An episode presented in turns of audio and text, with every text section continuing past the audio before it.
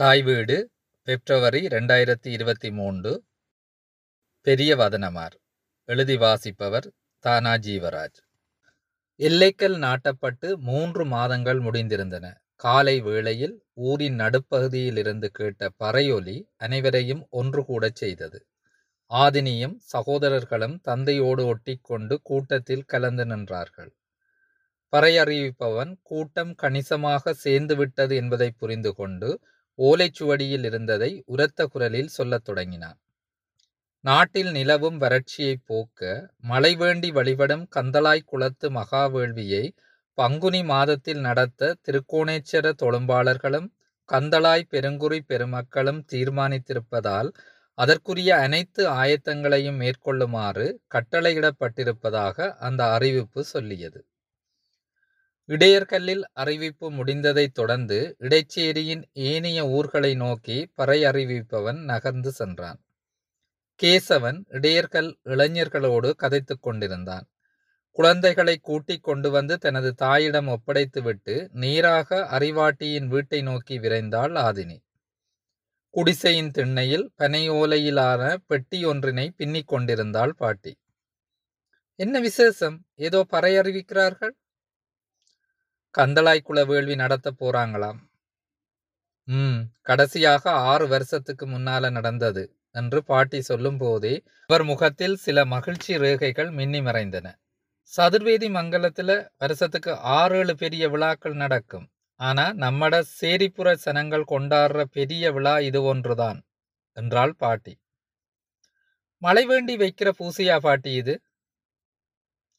மழை வேண்டி மட்டுமில்லம்மா, கந்தளாய்க்குளம் நிரம்பி அணை உடைக்கிற மாதிரி இருந்தா சிவப்பு பட்டு எடுத்து வந்து வேள்வி செய்வாங்க. அது மழையை நிப்பாட்ட சொல்லி செய்கிற பூசை. மழை வேணுமெண்டா பச்சை பட்டு கட்டுவாங்க. பட்டு எங்கிருந்து எடுத்து வருவாங்க பாட்டி?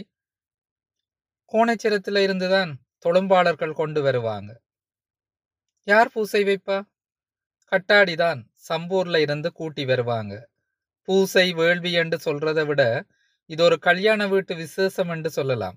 கந்தளாய்க்குள கரையோரமாக இருக்கிற பொட்டியன் ஆற்று ஓரத்துல வேள்விக்காக மேளதாள சீர்வரிசையோட கன்னிக்கால் நாட்டி கொட்டகைகள் போட்டு நாராயணமூர்த்திக்கும் லட்சுமி தேவிக்கும் திருமணம் செய்து வைப்பாங்க.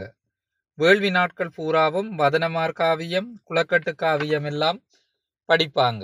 வேள்வி சிறப்பா நடந்து கந்தளாய் குளத்துக்கு காவலாய் இருக்கிற நாராயணமூர்த்தியின் மனம் குளிர்ந்தால் மழை பெய்யும் என்பது நம்பிக்கை என்றாள் பாட்டி. நீங்க வேள்விக்கு போயிருக்கிறீங்களா பாட்டி? ஆமா, 2 தடவை. எண்ணி 12,000, எண்ணாமல் 12,000 வெற்றிலை பாக்கு பழம் படைச்சு பூசையெல்லாம் நடக்கும். திருவிழா மாதிரி சனங்கள் ஆண்களும் பெண்களும் கல்யாண வீட்டுக்கு போற மாதிரி போவாங்க. எத்தனை பேர் போனாலும் பந்தி போட்டு சாப்பாடு வைப்பாங்க. இரவிரவா பூசைக்கு நடுவுல பாட்டு கூத்து என்று ஒரே கலகலப்பாய் இருக்கும். வேள்வி தொடக்கத்துல கேசவன் உன்னை தோல்ல வச்சிட்டு கோமதியோட வருவான். அப்ப நீ சின்ன பிள்ளை. பிறகு அவன் வதனமாரோட போயிட்டதால பிறகு கோமதியும் நீயும் வரல. வதனமாரண்டா யார் பாட்டி? நம்மட இடச்சேரி இளைஞர்கள் தான். எல்லோரும் வதனமார் தான். ஆனா ஒரு வேள்விக்கு 12 வதனமாரை தெரிவு செய்து அனுப்புவாங்க. எங்க பாட்டி? காட்டுக்குத்தான். கோணேச்சரத்துல இருந்து கொண்டு வந்த ஆயுத பெட்டகத்துக்கு தினந்தோறும் பூசை வைப்பாங்க. பூசையெல்லாம் முடிஞ்சு அதுல இருக்கிற ஆயுதங்களை எடுத்து இடைச்சேரிக்காரங்க 12 பேரிடம் கொடுப்பாங்க. அதோட அவங்க ஒவ்வொருவருக்கும் தனித்தனியா மந்திரிச்ச கயிறும் பூசையிலிருந்து கிடைக்கும். எல்லாத்தையும் எடுத்துட்டு காட்டுக்குள்ள போற வதனமார் காட்டுல அலைஞ்சி திரிகிற குளுமாடுகளை வேள்விக்காக பிடிச்சு வருவாங்க. இந்த வேள்வியில வதனமார் தான் காவிய நாயகர்கள். வதனமார் குளுமாடு பிடிச்சாத்தானே வேள்வியை முடிக்கலாம். வேள்வி முடிஞ்சதும் வதனமார் காட்டுல செய்த வீர தீர செயல்கள் தான் ஊர் முழுக்க பேச்சாக இருக்கும். அப்பா போவாரா பாட்டி? 12 வருஷத்துக்கு முன்னால கேசவன் தானே பெரிய வதனமார். அந்த நேரத்துல அவனை பற்றி தானே ஊரெல்லாம் பேச்சா இருந்துச்சு. காட்டுல அவன் செய்த வீரதீர செயல்கள் எல்லாம் கதை கதையா பேசிட்டு இருந்தாங்க. உங்கப்பனுக்கு மந்திரம் தெரியும், காட்டு வழியும் நல்லா தெரிஞ்சவன். அப்பா கரடியோட சண்டை பிடிச்சத அம்மா ஒரே சொல்லுவா, ஞாபகம் இருக்கு. ஆனா அவர் வதனமாரா போய்த்தான் சண்டை பிடிச்சார்ன்றது இப்பதான் தெரியுது. வதனமார மரிகாரர் என்றும் சொல்லுவாங்க. அவங்க கொண்டு போற கயிறு வெளுக்கயிறு, மான் தோலில செய்தது, நல்ல வைரம் பாஞ்ச கயிறு. நீர்நிலைக்கு வார குளுமாட்ட பொறி வச்சு அந்த கைத்தால தான் பிடிப்பாங்க, இல்ல துரத்தி பிடிக்கணும். என்ன பாட்டி காட்டுக்கு போன மாதிரியே பேசுறீங்க? இந்த 15 வருஷமா உங்க ஊர்லயே இருக்கிறேன், இதெல்லாம் கேட்டு தெரிஞ்சுக்கிட்டதான். குளத்து வேள்வி எப்படி இருக்குமென்று பார்க்க ஒரே ஆர்வமா இருக்குது பாட்டி என்றாள் ஆதினி.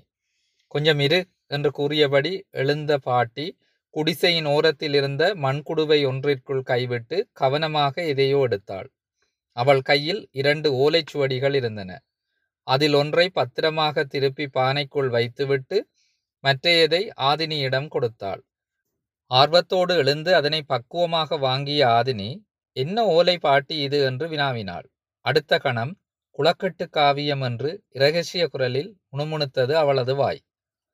ஆமா, கந்தளாய் குளக்கட்டு காவியம்தான் அது என்றாள் பாட்டி சாதாரணமாக. இதப்படி பாட்டி உங்களுக்கு கிடைச்சது என்று வியப்புடன் ஆதினியின் வாயிலிருந்து வார்த்தைகள் வெளிவந்ததே அன்றி அவள் கண்கள் ஓலையிலிருந்து அசையவே இல்லை. யார் தருவா? ஆண்கள் மட்டும்தான் பாடணும் என்று ஒளிச்சு ஒளிச்சு படிக்கிற பாட்டை எனக்கு யார் தருவா என்றபடி மீண்டும் தான் விட்ட இடத்திலிருந்து பனையோலை பெட்டியினை பின்னத் தொடங்கினாள். மனப்பாடம் செய்து எழுதினீங்களா பாட்டி என்றபடி சந்தேகத்துடன் பாட்டியை ஊடறுத்து பார்த்தாள் ஆதினி. கொடுப்புக்குள் சிரித்தவாறே தலையாட்டினாள் பாட்டி. சதுர்வேதி மங்களக்காரங்க இவங்களுக்கு எதையும் காட்ட மாட்டாங்க. இவங்க தாங்க பாடுற காவியத்தை எங்கிட்ட இருந்து ஒளிச்சு வைக்கிறாங்க என்று வாய்க்குள் முணுமுணுத்தாள் பாட்டி.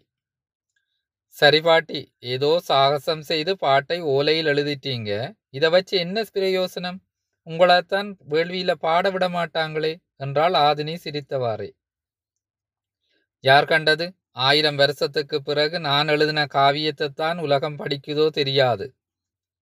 தான் பின்னி முடித்த பனையோலை பெட்டியுடன் எழுந்த பாட்டியின் முகத்தில் முன்னொரு போதும் இல்லாத மலர்ச்சியையும் நிறைவையும் ஆதினி அவதானிக்க தவறவில்லை. இருந்தாலும் ஊர்ல சொல்ற மாதிரி உங்களுக்கு கர்வம் அதிகம் பாட்டி என்றாள் ஆதினி. கூடவே பிறந்தது என்று சொன்ன பாட்டி, எனக்கு கொஞ்சம் மந்திரமும் தெரியும் என்றாள். காட்டுல விஸ்ஸ ஜீவராஜிகள், யானை, கரடி, புலி எல்லாத்திட்டையும் வாய கட்டுற மந்திரமெல்லாம் தெரியும் என்று சொல்லியபடி கண் சுமிட்டினாள் பாட்டி. காட்டுக்கு போறது பயமா பாட்டி என்று குழந்தைத்தனமாக ஆதினி கேட்டாள். காட்டுக்கு போறது ஒன்றும் விளையாட்டில்ல, மலைக்காடு பயங்கரமானது.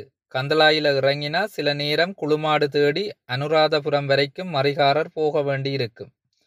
பாம்பு, யானை, கரடி, புலி, சிறுத்தை மட்டுமில்லை, எத்தனையோ விஷ உயிரெல்லாம் இருக்கிற காட்டுல வழி தவறிட்டா வெளியில வாரது அவ்வளவு இலக்கு இல்லை. உன்ற அப்பா காட்டு வழி நல்லா தெரிஞ்சவன். கடைசியா நடந்த வேள்வியில வதனமாருக்கு வழிகாட்டியா போனது கேசவன்தான் என்றாள் பாட்டி. அறிவாட்டியின் இறுதி வரிகள் ஆதினியை திடுக்கிட வைத்தது.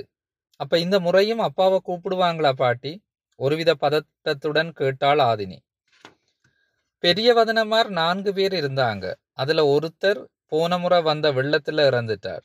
மற்றவர் கை கால் இழுத்து படுக்கையில கிடக்கிறார். அடுத்தவர் மாதோட்டத்துக்கு யானை வியாபாரத்துக்கு போயிட்டார்.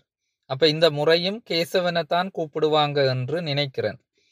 அறிவாட்டி கூறி முடிக்கவும் ஆதினி சடாரென எழுந்து நிற்கவும் சரியாக இருந்தது.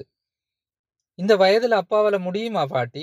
எனக்கு பயமா கிடக்குது, அவரால் இப்ப இயலாது பாட்டி என்று கூறிக்கொண்டே அவசர அவசரமாக வீட்டை நோக்கி நடக்கலானாள்.